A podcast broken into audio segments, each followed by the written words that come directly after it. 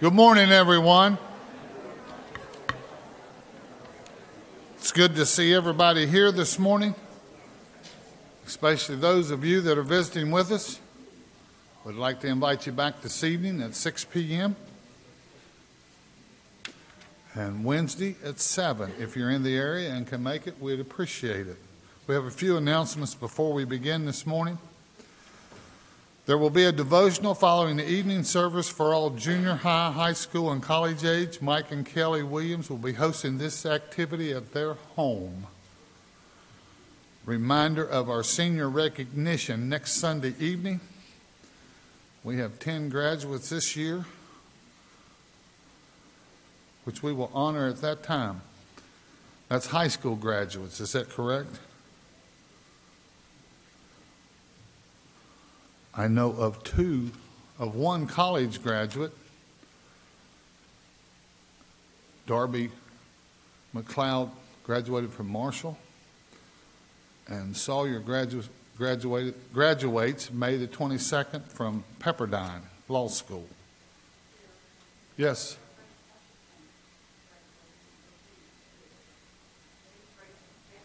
I know, I just can't believe it. I just like, she's not supposed to. And Grace Hutchison from O U. Cool. So Darby. Hannah and Alex. I got to, huh? Kent. Man. Peg, you didn't get all this in here. Darby. Here. All right, Grace. I'm going to get them all right. I ain't moving. Darby, Kent, Grace. Alex. Hannah. Anyone else? We have several to graduate from college this year, along with the ten from high school. Darby McLeod, go Herd, I graduated from Marshall. Kent Picklesheimer, Grace Hutchison, Alex and Hannah Ward, brother and sister. Anybody else? Good. I knew we had a bunch of high school, and I got to think about, I thought, well, I know Darby did, and I saw that about Kent. Thank you, Friday, for Grace. We've forgotten her. And good. Parents, Fort Hill will be limiting the number of campers this summer due to COVID restrictions, but at least they're having some. As we said, we're going back to normal. We also have a sheet on the foyer board to sign up if your child will be attending Fort Hill. So check on the sheet. Prayers, Carol Galloway, rescheduling her surgery. Charlie Bozo will be having tests. Dottie had both knees replaced. It's tough enough for one, let alone both at the same time. My brother is about six foot four, two sixty, and he has one at a time. Dottie's tougher. She had two of them. But keep Wayne in your prayers as he goes through surgery later this week. Mildred Jones is in Thomas Memorial. Continue to keep Trey Davis in your prayers. Mary had cataract surgery on Thursday or Friday? Thursday. She came out, and, you know, a lot of times the glass, it gets a lot better.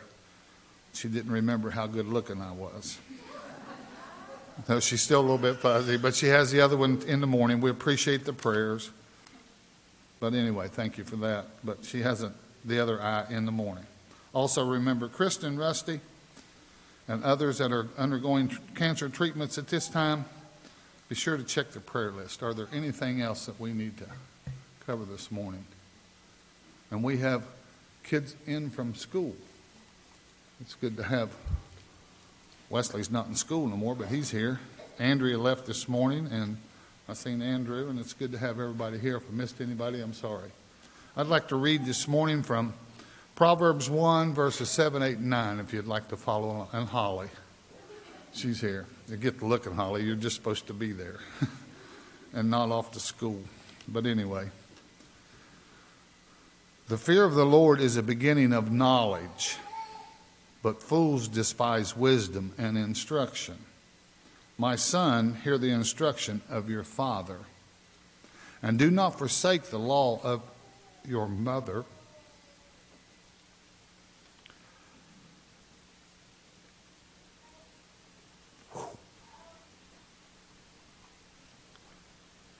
for they will be a graceful ornament on your head and chains about your neck.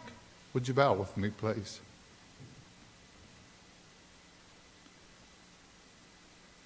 Father, we're thankful for this beautiful day of life that you've given us, for your Son who came and died for us, for the opportunity that we have to come and worship you at this time. We pray that the things we do and say will be in accordance with your will. Be with John as he leads us in the singing, and Chris as he presents us with the lesson, and as we surround thy table. We pray that the things we do will be pleasing unto you in accordance with your will. We ask your blessings on our sick and our shut-ins. We're thankful for those that are graduating from high school and those that have graduated from college and other universities. We're thankful for that. We're thankful for this congregation and the many things that goes on to let our light shine in this community. We pray, Father, that, that we do it in a way that will help each and every person that we come in contact with. Bless us, forgive us, in thy Son's name we pray, and amen.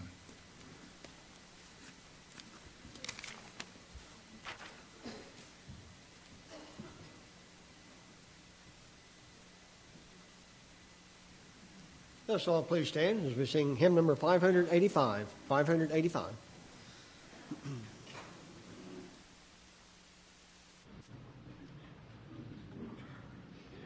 Soldiers of Christ, arise and put your armor on, strong in your strength with God.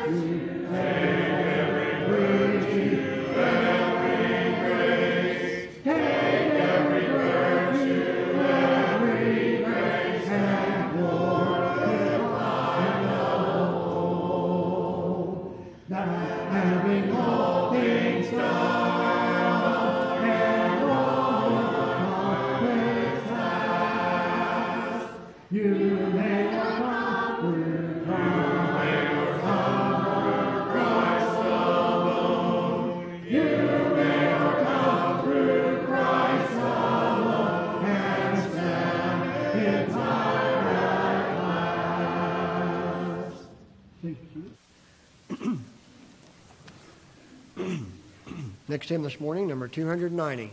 two ninety, I Love Thy Kingdom, Lord. After this hymn, Brother Dickie Parker will have our scripture reading and prayer.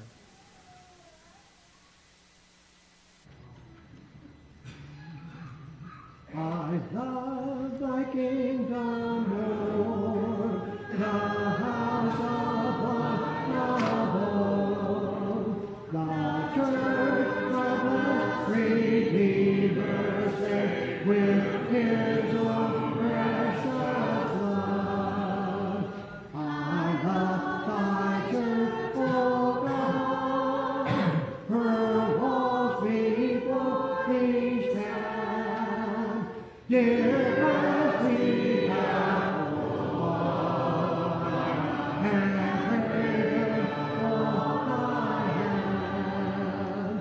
For her, my dear child, for her.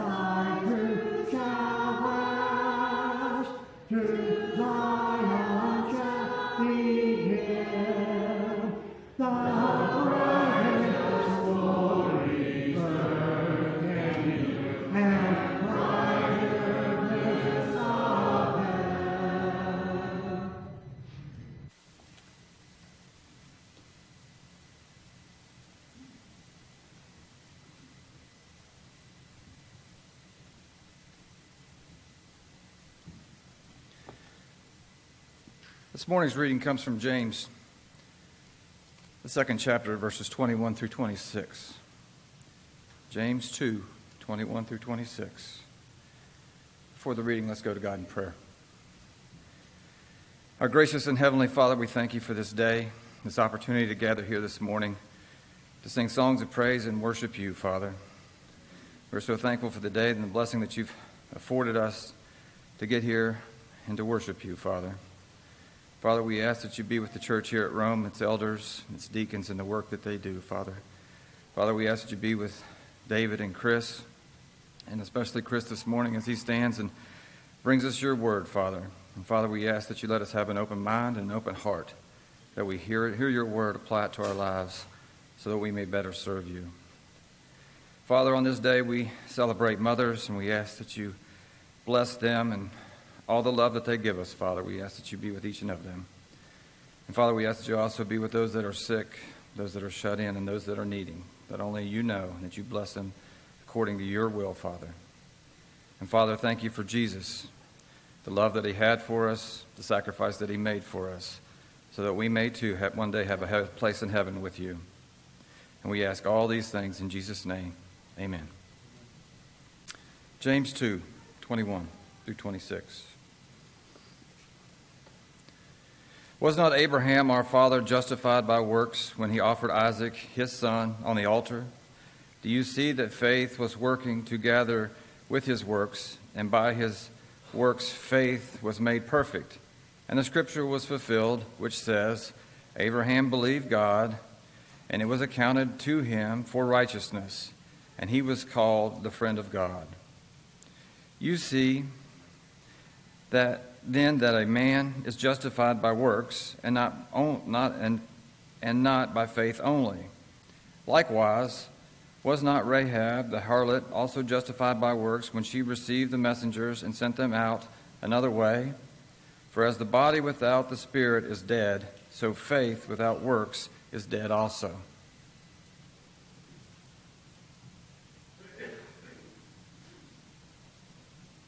Next hymn this morning, number nine sixteen.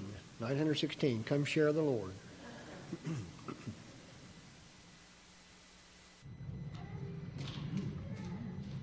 We gather here in Jesus' name. His love is burning in our hearts like living flame. For through the Holy Son, the Father makes us one. Come take the bread, come drink the cup, come share the Lord. No one is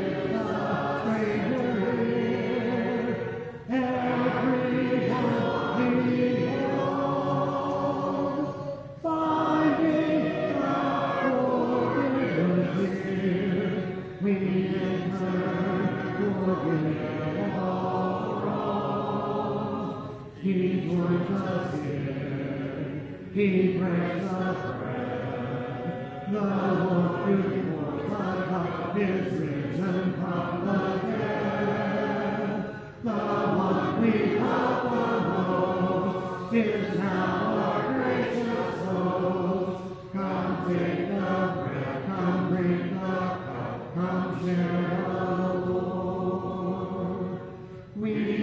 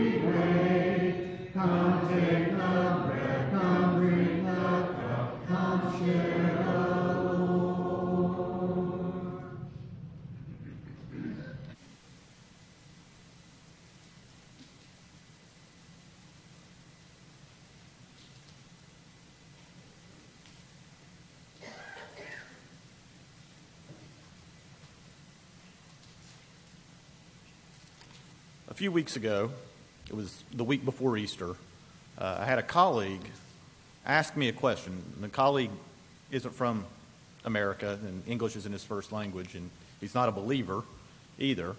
Um, and he, he just asked me, and it was, it was a sincere question, uh, why do Christians celebrate Good Friday? I said, you know, what happened to Jesus doesn't seem very good. Uh, like I said, it was a sincere question.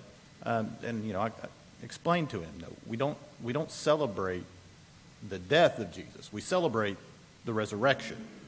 We celebrate the victory, the triumph of Jesus over evil, the, the evil of the world that put him through what happened on that day. The death, the torment of Jesus is not something celebrated. It's something remembered. We remember that body that was given for us, the body that was hung on the cross, the body that was spat on, that was whipped, that was beaten.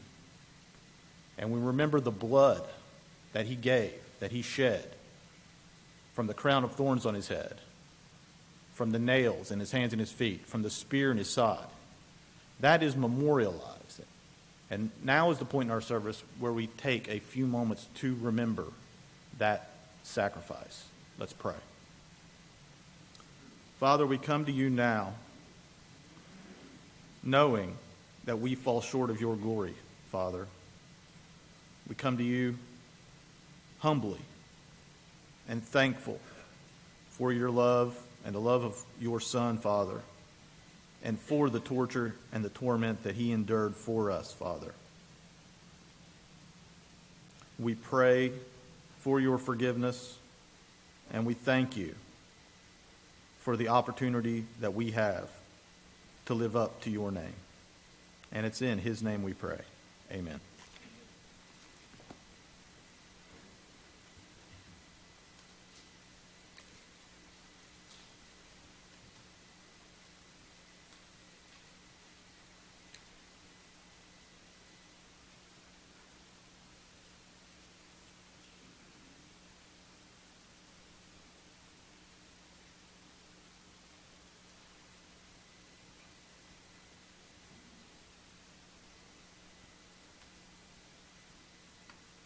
Let's pray again. Father, now we turn our attention to the blood, the holy blood, Father, that was shed from your Son. We know that blood was shed for us. And Father, we pray again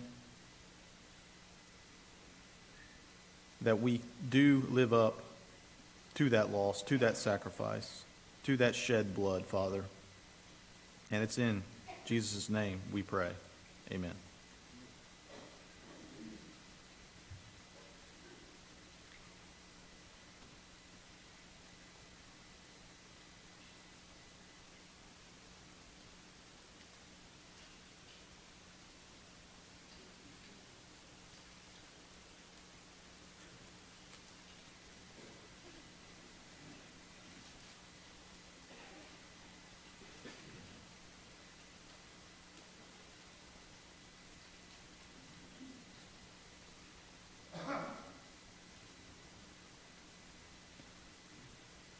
At this time, we want to give a blessing for the offering. Uh, we don't have the, the plates to pass right now, obviously, because of uh, the pandemic, but we do have uh, two yellow boxes in the back. If you haven't done so already, you can place your offering in those boxes. Let's offer up the blessing for it. Father, we thank you for the blessings you have given us, Father, and we know that all of those blessings come from you. Father, we, we pray that the offering provided to you pleases you, Father, that it's done with, with cheerful hearts, Father. And we pray that the leaders of the congregation here, the elders, use this offering wisely and in a way that glorifies your name and does work that is worthy of your name. And it's in your Son's name we pray. Amen.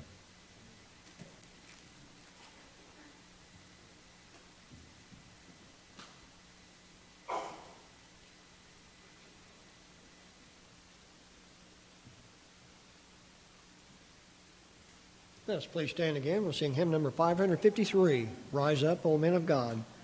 And it's at this time that the young children may go to the Children's Bible Hour.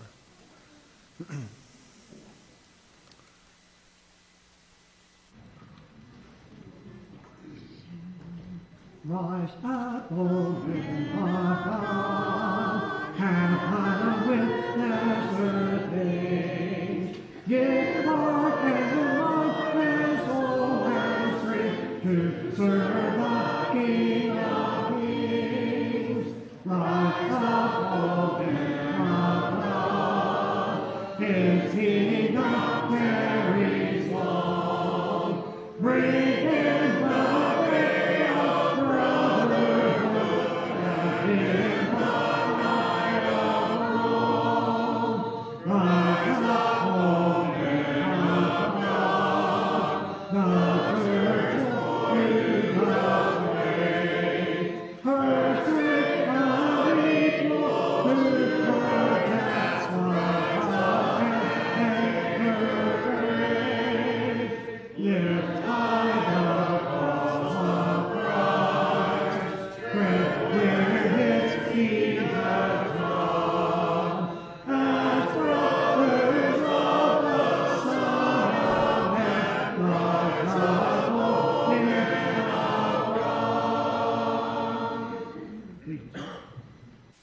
invitation hymn this morning, number two fifty-five.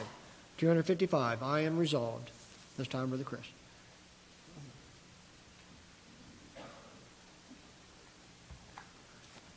Good morning.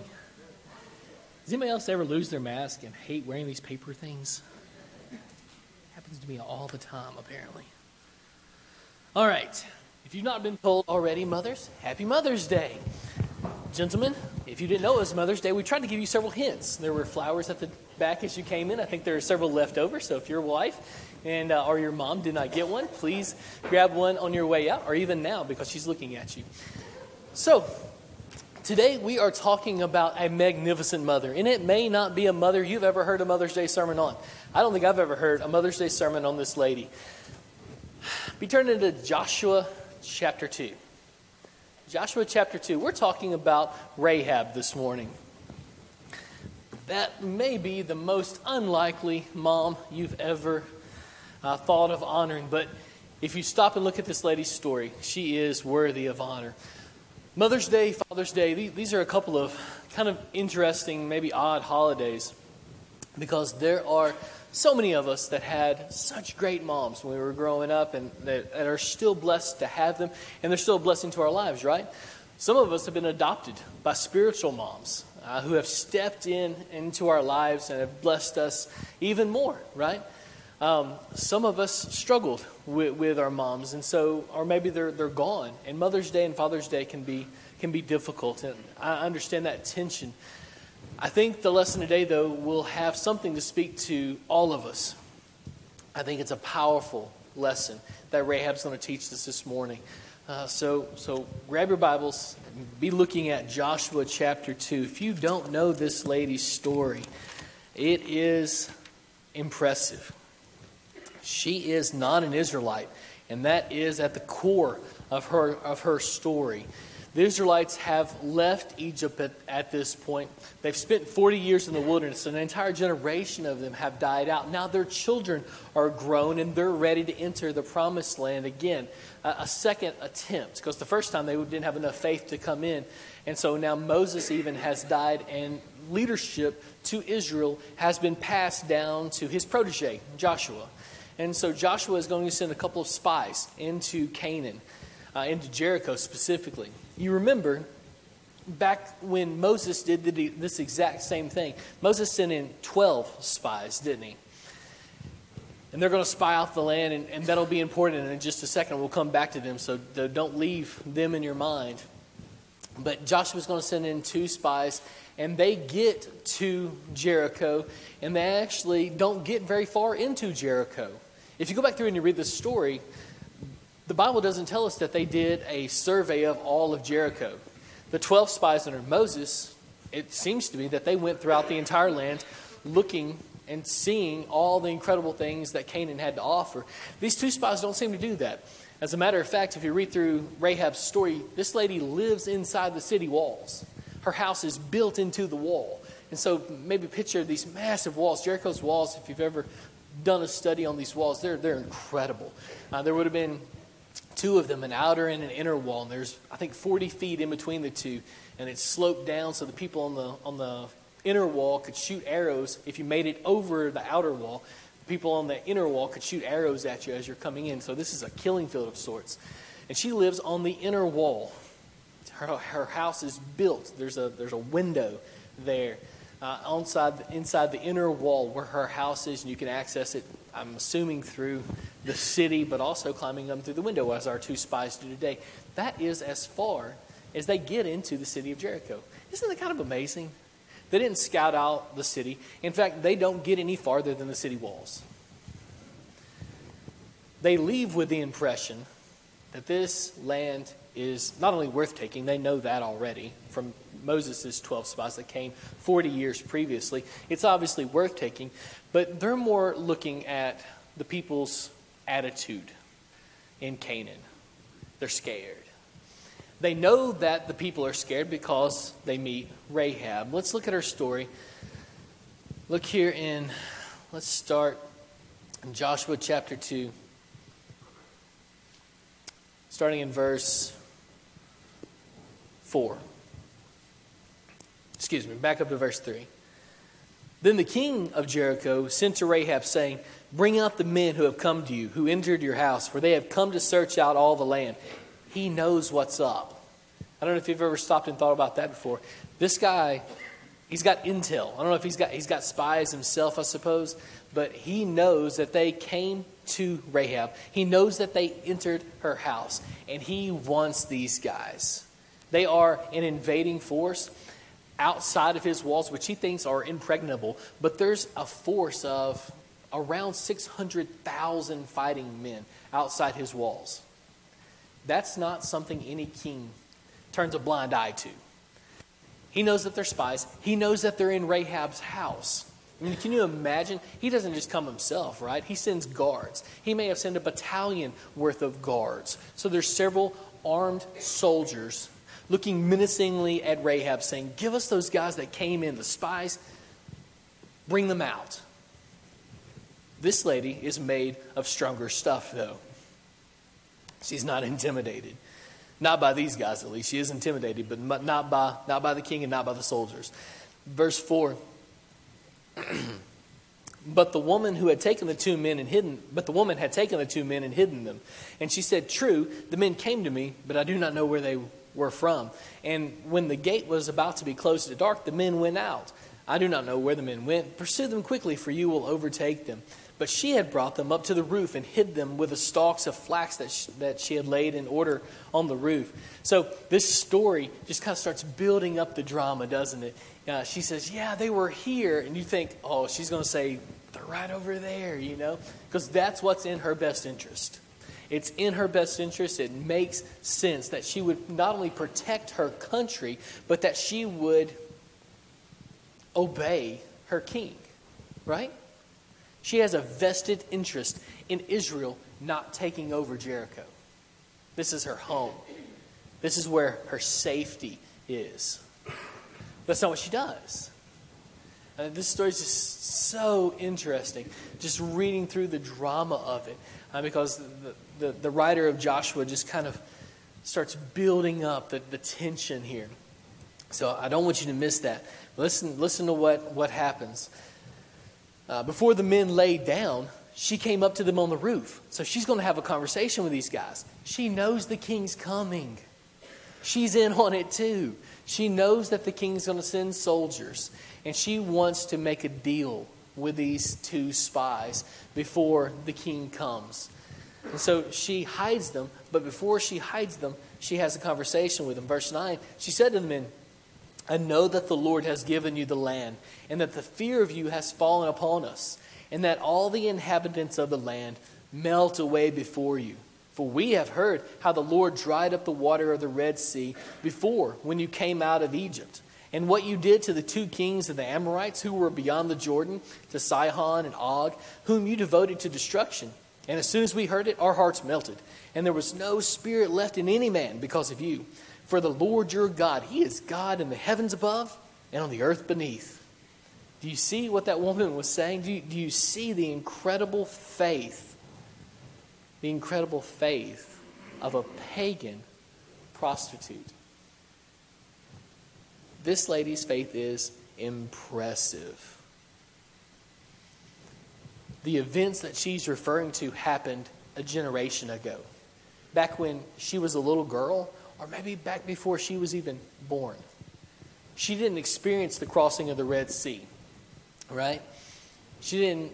She didn't. She wasn't there. In fact, her mother, our father, who told her about this event, weren't even there, but they had heard about it.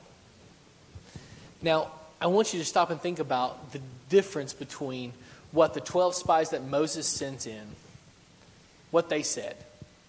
These guys came into Canaan's land, and they said, "Wow, it's amazing, there's grapes." And they carried them on uh, on a stick in between them, because the grapes are so massive, they couldn't just carry them like this. They had to carry them uh, on a stick between two men.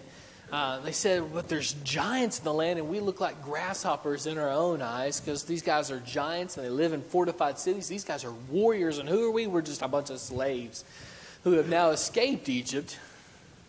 What are we going to do? We're nothing." These guys thought that they were nothing, thought that it was impossible to conquer the land. What did Rahab say? Go back and look at your text in Joshua two. She says it's impossible for you not to conquer the land because God is with you. Check out her impressive faith. She had not seen any of these miracles. The generation before, the generation now that is about to go into Jericho, and they're going to be the ones that march around the wall seven times, so it's going to fall down on the seventh, seventh day. That generation may have been children when they left Egypt, but it was their parents who really experienced, who really experienced the ten plagues, who really walked through the uh, the Red Sea when it parted, who experienced manna and quail in the wilderness. God fed them for forty years with stuff that fell out of the sky. He had sustained them, right? If anybody ought to have faith, who should it have been? Well, it should have been these guys. They should have been the ones that said, "Yes, let's go into the land. We're going to take it over because we've seen how powerful God is. We know that He's with us. We know that He's got our back. He fights for us," is actually the words Moses used for the children of Israel as he parts the Red Sea. Don't fear, don't be afraid, because God's fighting for us. If anybody should have been the first one charging into the promised land, it should have been should have been these guys. But they don't. They're, they're afraid, even though they've seen these miracles. But a pagan who had not experienced these miracles for herself, who had only heard about them from her parents or from the previous generation, was so convinced now that the Israelite God who was standing outside Jericho's walls was so powerful, there was nothing, even the impregnable walls of Jericho, nothing that the giants of Canaan, nothing that the warriors of Jericho could do to stand in his way. The war was over before it ever started. She's convinced. And she's so convinced that she's willing to turn on her own countrymen. She's so convinced that she's willing to devote her own life. She puts her life at incredible risk here when she lies to the king. Had he found the spies, who would he have been back at? Whose doorstep would he have been back at? Just as fast as his soldiers could get there. Hers. Would he have held her accountable? Absolutely, right? So this lady's faith is impressive. Don't don't miss uh, the ledge that she has stepped out on for God, because she is convinced that he can do anything he wants to do. And right now he wants Jericho. She doesn't understand why. There's no way that she's privy to this information. It just doesn't, there's, there's nowhere in Scripture that tells us that these guys let her in on the deal. You know, well, God told us forty years ago that we were going to get to inherit this land. She doesn't understand any of that. All she knows is that it looks like God wants Jericho, so he's going to take it because this God can do anything. He is all-powerful, and the only thing to do for him is submit, right? That's what we've been talking about in Mark lately, and so some of these thoughts are going to sound really familiar to you. Uh, by the by, we're doing the lesson uh, in Mark tonight, so come back for that at six o'clock tonight. Um, we're talking about the triumphal entry into Jerusalem. Anyhow, back to Rahab. Happy Mother's Day. Um, all right, check out verse verse twelve. Now then, this is Rahab still talking to the to the two spies. Uh, like picture them on top of her, the flat roof on her house. She's got flax. She's about to lay down on top of them to hide them from the king, who will kill them if he finds them. So just picture what's going on in their minds. They went in to scout out the land thinking, oh, we're going to get off scot-free like the twelve spies did earlier, right, forty years ago. Those guys weren't chased. They just kind of blended in, I guess. Uh, nobody knew that they were there until they were gone. Maybe these two spies think the same thing's going to happen to them, but now they've been caught, and they're having to rely on this lady from Jericho for their safety. It's a tenuous position, uh, to say the least. Verse twelve. Joshua chapter two, verse twelve. He says, now then, please swear to me by the Lord that as I have dealt kindly with you, you will also will deal kindly with my father's house, and give me a sure sign that you will save me alive, save alive my father and my mother and my brothers and my sisters and all who belong to them, and deliver our lives from death. She's got a pretty big ask there, right? She says, listen, I'm going to hide you. I'm going to take care of you. Everything's going to be just fine. You're going to get out of this situation. The king's not going to find you. But I want to, I want something back from you. I want safety from you. Just like I'm giving you safety, I want safety back from you. So when, not if, but when God takes over Jericho, when he destroys everything, I want you to provide for my safety and the safety of my family. The men said in verse fourteen, our life for yours, even to death. If you do not tell this business of ours, if you don't give us away, then when the Lord gives us the land, we will deal kindly and faithfully with you. They, they're just as sure as she is, right? The original generation wasn't sure at all. These two guys are solid. They're sure that God's going to give them the land, just like she's sure. Verse fifteen, then she let them down by a rope through the window, for her house was built into, into the city wall, so that she lived in the wall. And she said to them, go into the hills, and the pursuers will encounter you and hide, or the pursuers will encounter you, and hide there three days until the pursuers have returned. Then afterward you may go your way. The men said, we will be guiltless with respect to this oath of yours that you have made us swear. Behold, when we come into the land, you shall tie this scarlet cord in the window through which you've let us down. You shall gather into your house, your father and your mother, and your brothers, and all your father's household. Then if anyone goes out of the doors of your house into the street, his blood shall be on his own head. So gather everybody into your house. When when uh, the Israelites, when God takes over Jericho, you get everybody into your house. Or it's going to be your own fault what happens to you. So get everybody into your house. Um, if he goes out on the street, his blood's on his own head. We'll be, we'll be guiltless. But if a hand is laid on anyone who is who is with you in this house, his blood should be on our head. But I tell you that. But if you tell this business business of ours, then we shall be guiltless with respect to your oath, and you that you have made us swear. And she said, according to your words, so be it.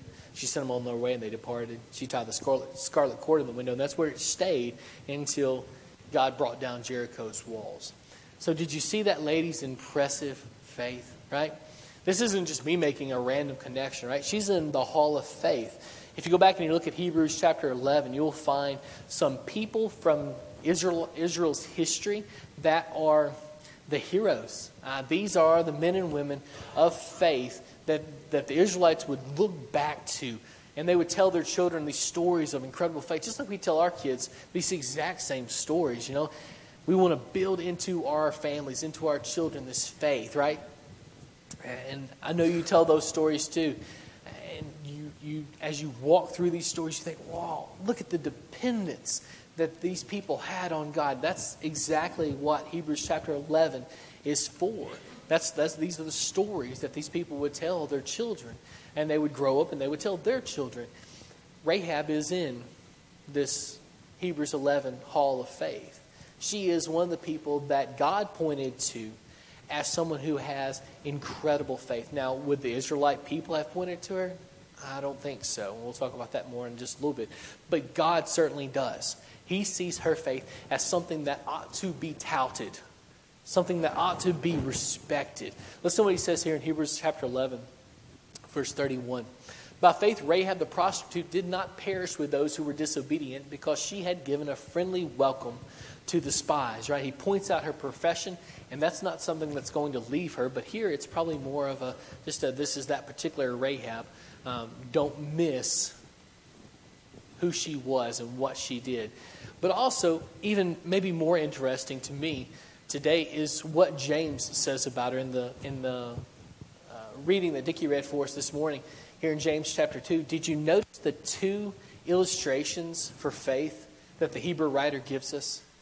He says, oh, you guys, we're trying, Hebrews is a sermon, or sorry, James is all about uh, what does practical faith look like? How do you put your faith into action? And so James says, well, I've got two illustrations for this kind of faith that he wants his, his readers to have. Abraham sacrificing Isaac is the first one, right? Now, if you were to talk to a good Jewish person in James's day, uh, or even, say, in David's day, King David's day, and you said, uh, ask them, what would be the paramount, the pinnacle of faith? Which one of our fathers in their actions showed their faith? I think they would go back to Abraham sacrificing Isaac. He's been waiting on him for twenty-five years. For those of us that had problems conceiving, you know the yearning of, a, of wanting a child, right? Can you imagine waiting for twenty-five years? And after you had already passed the point where you could conceive children, and then you went another decade or two on, God comes to you and he says, I'm going to give you a child. Can you imagine thirteen, fourteen, fifteen years later or so, God saying, I want you to sacrifice that child? I mean, it's just, it's a gut punch, right? You, it just takes all the wind out of you. It breaks your heart. Just hearing the words, just trying to think about how you're going to do it is inconceivable, right? Abraham gets up early in the morning. You go back and look at the story in Genesis chapter twenty-two. He gets up early in the morning. He gets all the things ready. He takes Isaac and he goes. And he's going to do it. Incredible faith, right? If you go back through and you listen to the story, read the, through the story in Genesis twenty-two, he tells the servants to stay here, right? And what, do you remember? Me and the boy will come back. He is positive that even if he has to kill Isaac, that God will resurrect him so that he can fulfill the promises through Isaac that God's already made to Abraham, because God knows Abraham's, Abraham knows that God is faithful. There's not a doubt in his mind. He's going to do it, and it's going to break his heart to do it, and it may change his relationship with Isaac forever. Can't mean, can you imagine the next birthday? So, what are we doing for my birthday this year, Dad? We're going back to the altar? You know, like, this changes his relationship with Isaac forever. It's got to. Which, I mean, as a father, as a mother, you know that that just has to break your heart, right? Abraham is confident that God will be faithful, and that the promises that he's made to Abraham about Isaac will come true. And if God has to resurrect Isaac from the dead, that's what he's going to do. He's confident. Look at his faith. It's incredible to me that God says Rahab is in that exact same category. You see that? This pinnacle of faith that Abraham is, and specifically this incident with him sacrificing Isaac, he says Rahab hiding the spies is exactly that same level of faith. This pagan who beforehand hadn't shown any inclination toward God, toward righteousness, towards goodness or morality. She, she hadn't shown any inclination toward that. In fact, her life had shown the, uh, the opposite. He says here, she has a desperate faith. I think it's how Mark would put it. She has a faith very much like Bartimaeus. You remember Bartimaeus, who's the blind man sitting along Jericho's road, sitting right outside this exact same city. She has that desperate faith. She knows that the that the walls are going to fall. It doesn't matter how fortified they are, they're coming down. Why? Because the God who's standing on the other side of them wants Jericho. There's nothing anybody can do to stand in the way. And so she wants safety. Does she understand everything? No. She does not understand very much at all about this God. She knows that he gets what he wants. And right now he wants Jericho, so she throws herself on his mercy. She is completely dependent on God. She's completely completely dependent on him. My encouragement for you moms uh, today and for all of us is if we can be completely dependent on God, everything else will work out. Everything else will work out. Now, this is the thought I want to leave you with today. God accepted Rahab, so everything else was fine. He accepted her. He welcomed her in. So everything else was fine. Now, if you know very much about Israel's history, especially their inclination and their attitude toward outsiders and foreigners, especially their attitude toward immoral people, this was not an easy life for Rahab. I don't think the prostitute label ever left her. She gets married. Did you know that? In Matthew chapter, go and turn to Matthew chapter one. In Matthew one, she has a son. You know this son. You may not know you know him, but you know him. His name's found in Matthew chapter one. So we know that she gets married. She marries a guy named Salmon, as a matter of fact. Not like the fish, but Salmon. And so she marries this guy. And she has a son. And we're going to get to his story in just a second before we close out this morning, because I think it's so vitally important to Rahab's story. But I want you to see this little bit first. God accepted her, and everything else worked out fine. But you need to redefine fine. You need to redefine everything worked out, because this lady was not, she could not have been, would not have been accepted by Israel at large. She was accepted by God, and so nothing else mattered.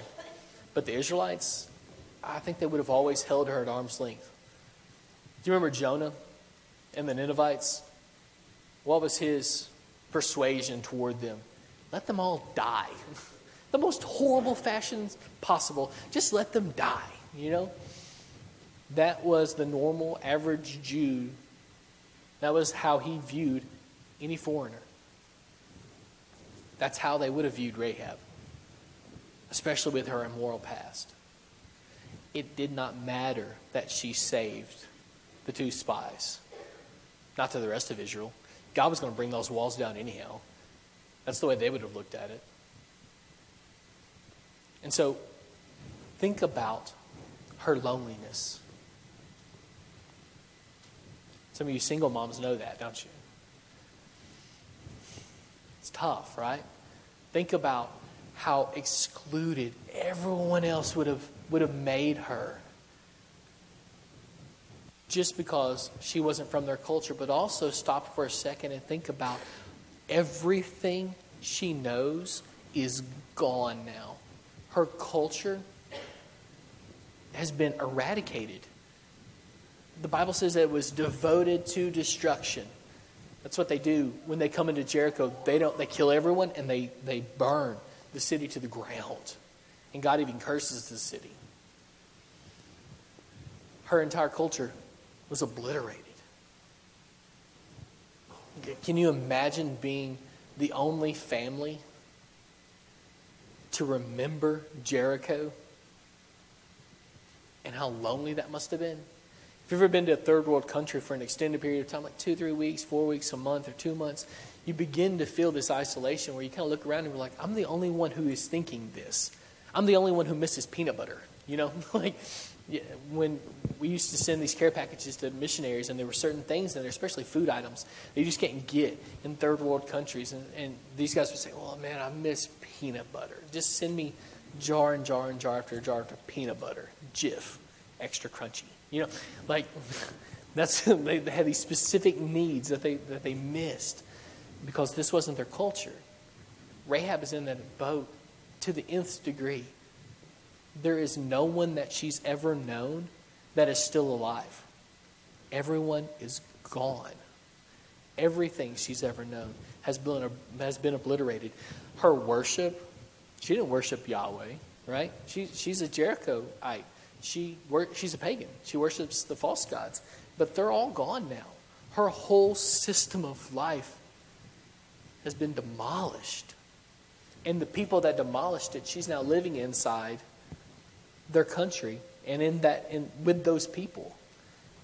And then she's got the guilt, maybe the pride, that she betrayed her own countrymen so that that could happen.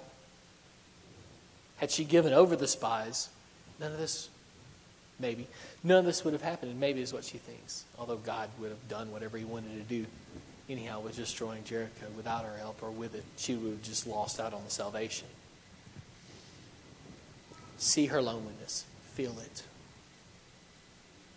Feel the, the, the, the tension and the pain and the grief that this lady must have felt over the next, she's probably a young woman when this happens, twenties, thirties, maybe, maybe thirties. And so she's got the rest of her life living in a people who reject her. You feel that, that grief?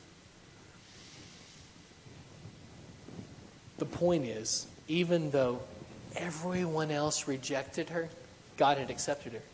And so everything worked out okay. She ends up in the Hall of Faith. She ends up as an example of what faith looks like to us. And so that's my encouragement to you moms today and, and to all of us. If we are completely dependent on God, everything else will fall into place. You may have to redefine fine. You may have to redefine worked out. But everything's going to be just fine. Our goal, our obligation is to remain completely dependent on God. Everything else will work out. You ever want to just focus on one thing, moms? Ladies, you ever just want to focus on one thing? I know you guys have so many things running through your head at once. Like when we go to sleep at night, Kelly's talking, and she's got like five different conversations she wants to have with me. And I'm just tired. I want to go to sleep. And so I, I lay down. My head hits the pillow and I'm asleep in five seconds. And I think that's the way with most guys. And I see some of you chortling. And and the ladies, you're, you're still thinking about what's, you know, what's going on the next day. You're always thinking about things, right? Wouldn't it be nice to just think about one thing for a minute? The one thing that we need to be completely focused on is being completely dependent on God, and everything else will work itself out. Promise. He promises. Take my word for it. Look at Matthew one, verse five. Look at this lady's son. She has a boy. We know of at least one son. Matthew chapter one, verse five. You know him. His name's Boaz. Boaz is a grown man. We don't know what happens to Rahab, but Boaz is a grown man living in the city of Bethlehem. When this young Moabite woman, another foreigner, comes in, and she comes to his field. Do you remember this story? It's in Ruth. It's in the book of Ruth. Go back and read Ruth. It's an incredible story, especially when you tie in what we now know about Rahab. This young Moabite woman comes into his field. Do you remember what Boaz says? He, te- he starts taking care of her, right? He tells the foreman that's over his fields, hey, don't let her go anywhere else. You, you make sure she's right here. And he looks at these young men who are a danger to this young, attractive woman. Everybody with me? They're a danger to her. He looks at them and says, you gotta stay away from her. he looks at his laborers and he says, drop some, some ears of corn and some grain on the ground, because that's what she's doing. That's how she and Naomi are going to eat. She's going to pick up the stuff that falls, the stuff that's left over. Boaz is a good man. He's a good, righteous man. Rahab and Salmon had taught him well, right? And so he follows the Mosaical law of leaving the edges of his field unharvested for people just like Ruth and Naomi, who are too poor to provide for themselves, so he's going to provide for them. But he goes above and beyond even that. When he sees Ruth, he tells the guys to start dropping stuff. I mean, can you imagine? This is an awful business tactic. Uh, he's saying throw money away, but he, he says drop it on the ground, and with the intention of her picking it up. Now, the Bible says that she's young and attractive. No doubt that Boaz sees this young, attractive woman in his field, and he thinks, I'm single, you know? Like, this sounds like a good good deal. But to the average Jew, he looks at this woman, and all he sees is a Moabite, a foreigner, a pagan, someone that should be shunned, someone that should be hurt. Most of these other field owners probably had their laborers throw rocks at her, if not worse. What's Boaz do? He shows kindness. Incredible kindness, incredible generosity, doing things that are not in his best interest, but are in hers. He's sacrificing himself for her. Where do you think he learned that heart, moms? You think he learned it from his own mom? I think he learned it from Rahab. I think he had seen how Rahab had been treated by her now countrymen, the Israelites. And I think when he sees Ruth, he says, that's not happening to her. She's going to be treated well. And later, Boaz and Ruth are going to get married, and they're going to have a son. If you're still in Matthew chapter one, look down a couple of the next verse, and I think it's in verse six. You see that his name is Obed, and that he's going to have a son. His name's going to be Jesse. And then Jesse's going to have a son. Do you know his name? Because he's an important player in the Old Testament. He's the great King David. Had Rahab not done this, hid the spies, protected them, had she not had this incredible faith, she would have never married Salmon. They would have never had Boaz. Boaz would have never married Ruth. They would have never had Obed. They would have never had Jesse. Jesse would have never had David. And eventually someone else would have been in Jesus's family tree. Because of their incredible faith, not only Rahab, the prostitute, ends up in Jesus' family tree, but also Ruth the Moabitess ends up in Jesus' family tree. You see the impact you have on your children and on your community, moms. You're so vitally important if you put the first thing first. If you are completely dependent upon God, you can change. This sounds cliche. If you are completely dependent upon God, you can change the world. That's what Rahab did. She didn't know everything. How many of us know everything, right? She didn't know any. I, I meet a new parenting challenge literally every single day. She didn't know everything. She did know one thing.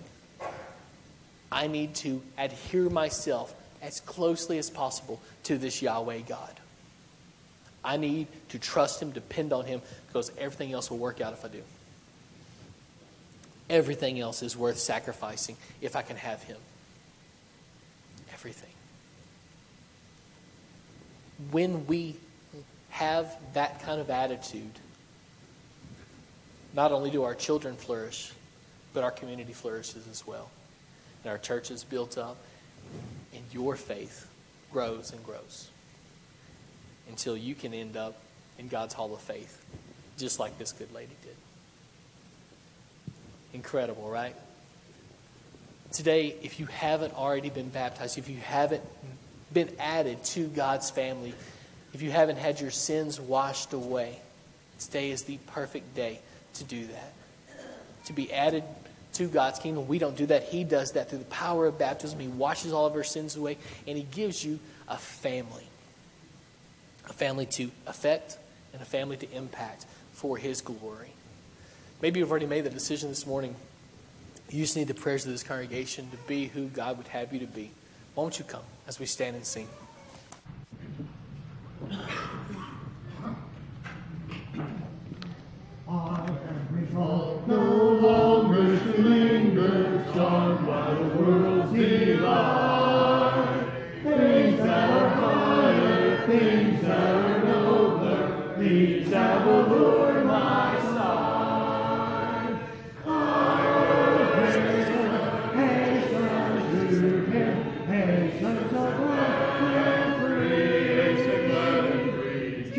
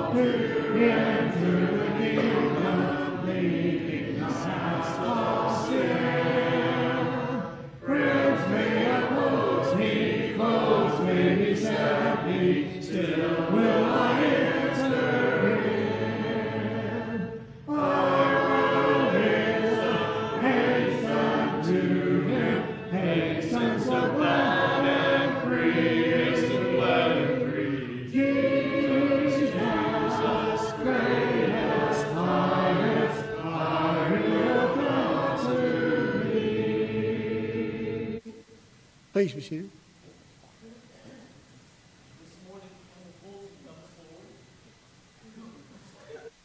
I knew that.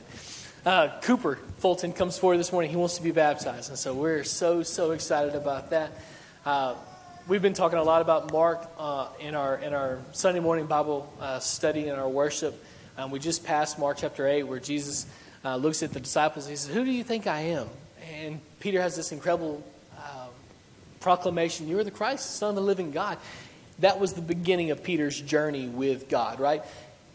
He's kind of like Rahab. He doesn't know everything he needs to know just yet, but he's going to learn. And that's the very first step. He has to get it into his head that Jesus is the Christ, that he's the one that you have to submit to. And that's what Cooper comes forward this morning saying. So, Cooper, come on up. I'll ask you the question that everybody, everybody has been asked for for thousands of years now. Do you believe that Jesus is the Christ, the Son of the living God? Yes. Bless you for that. All right, we're going to go through this door right here, and we'll be right back.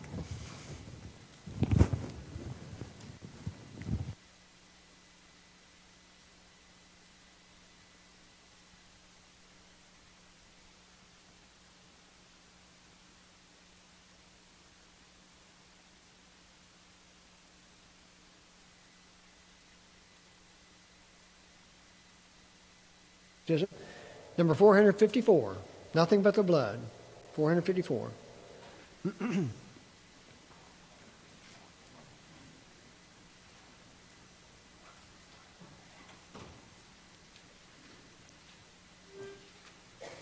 What can wash away my sin? Nothing but the blood of Jesus. What can make me whole again? Nothing but the blood of Jesus, oh, precious is the blood that makes me white as snow. No other can I know, nothing but the blood of Jesus.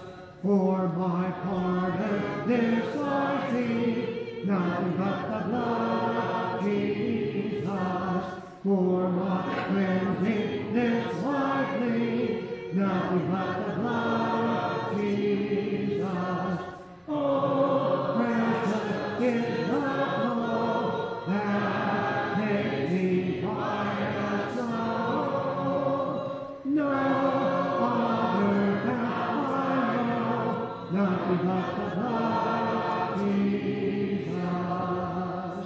Nothing can force him at all. Nothing but the blood of Jesus. Not a word that I have done. Nothing but the blood of Jesus.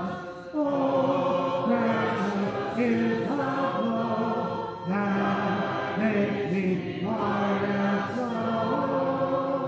No.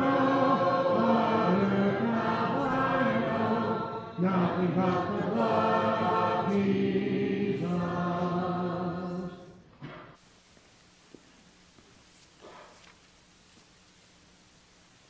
Number seven hundred fourteen. seven hundred fourteen. Trust and obey.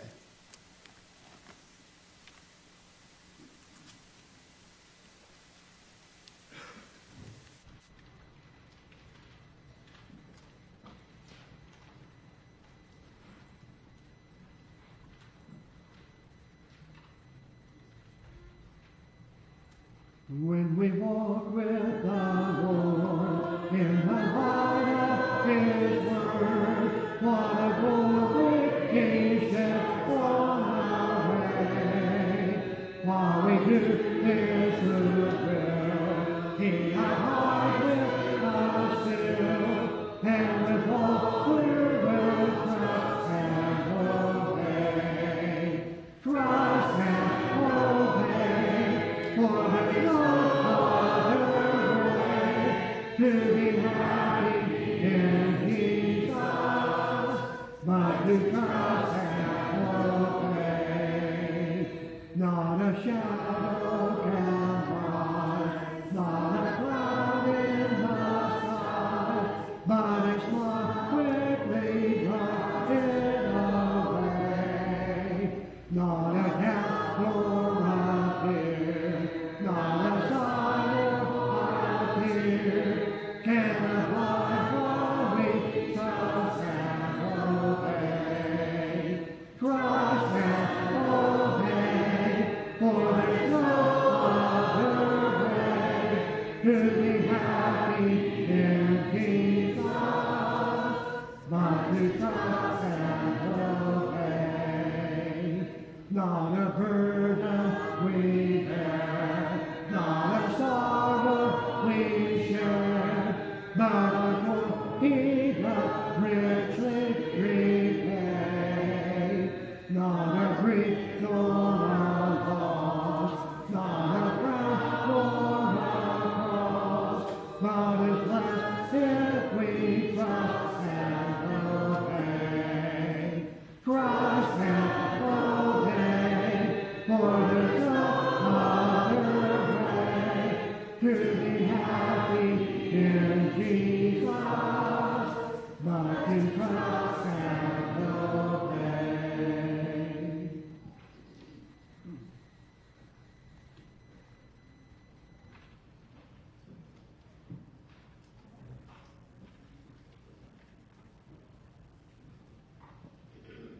Still sing the last verse also, the first time. Then the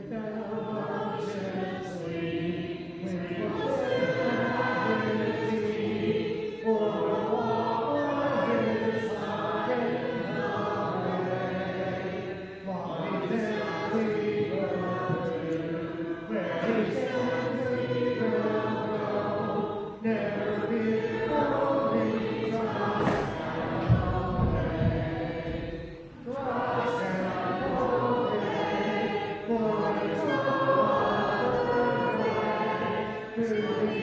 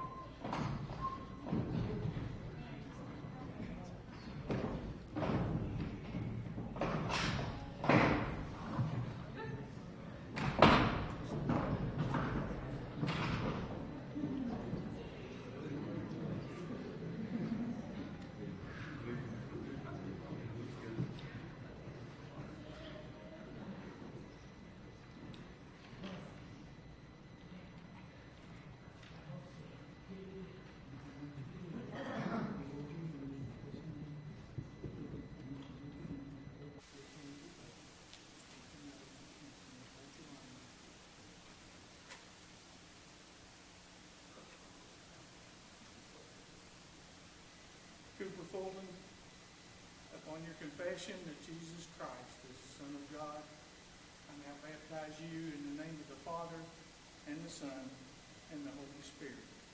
Amen.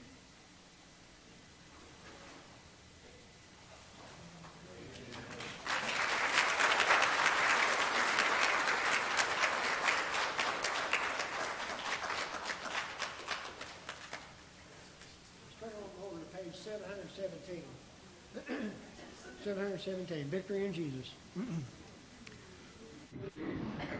I've heard an old, old story, how the Savior came from glory, how he gave his life on Calvary to save wretches like me. I heard about his glory, of his precious blood, I found me. Then I reached him, then I was him.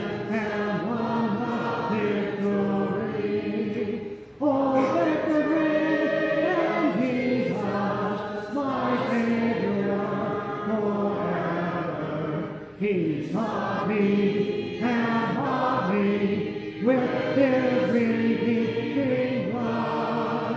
He loved me and I lived him, and all I give to him.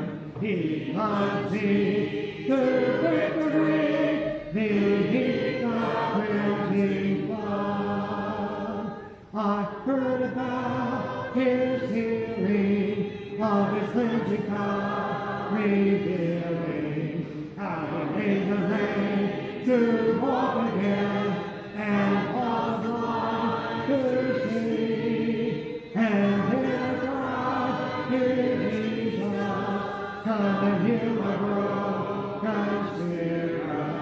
I did obey his first command and gained the victory. Oh, victory in Jesus, my Savior, forever. He sought me and loved me with his redeeming blood. He loved me and I knew him, and all love is to him. He loves me through victory.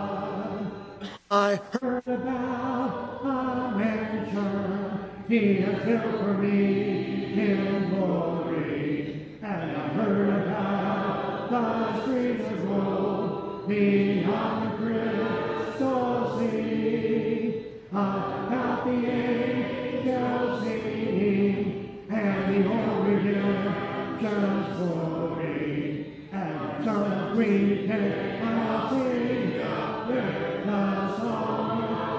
song of victory. Oh, victory in Jesus, my Savior, forever. He saw me and bought me with his redeeming blood.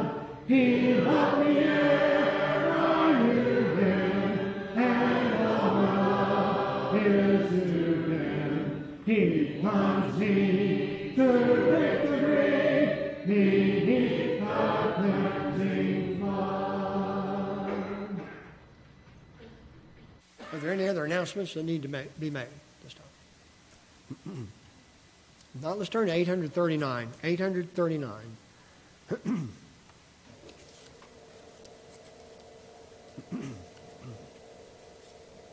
And if you would, please stand, and we'll sing the first and last verse of When All of God's Singers Get Home. And after that, Brother Kevin Harvey will lead us in prayer. We have a whole lot to be thankful for.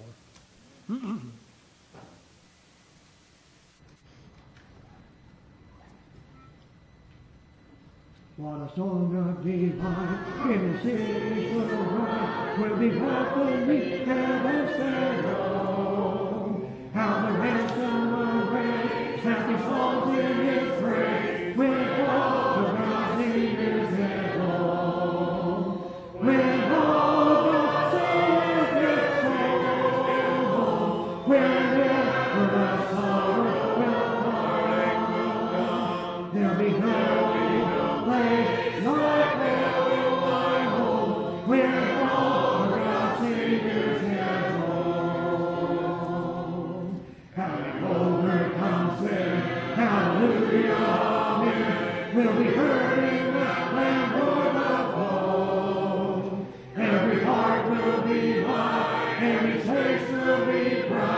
When all the God's singers have home, when all the God's singers have home, have home, when never a sorrow or heartache will come, there'll be no place like our home. When all the God's singers have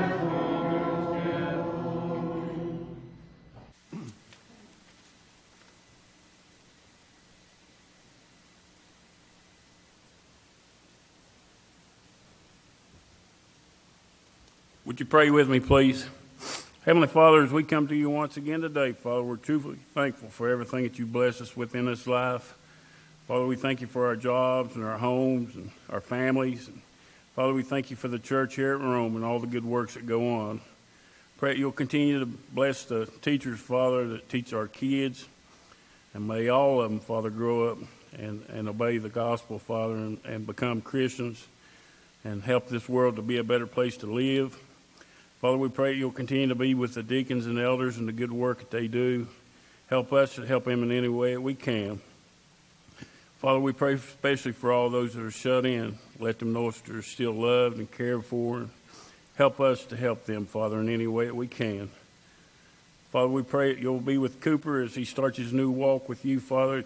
You'll continue to bless him and help us to bless him in any way that we can, Father, and help him with his walk, Father. Most of all, Father, we pray for our shortcomings, that you'll continue to be with us, help us to be better people, and help us to be the example, and forgive us of our sins. In Christ's name I pray, amen.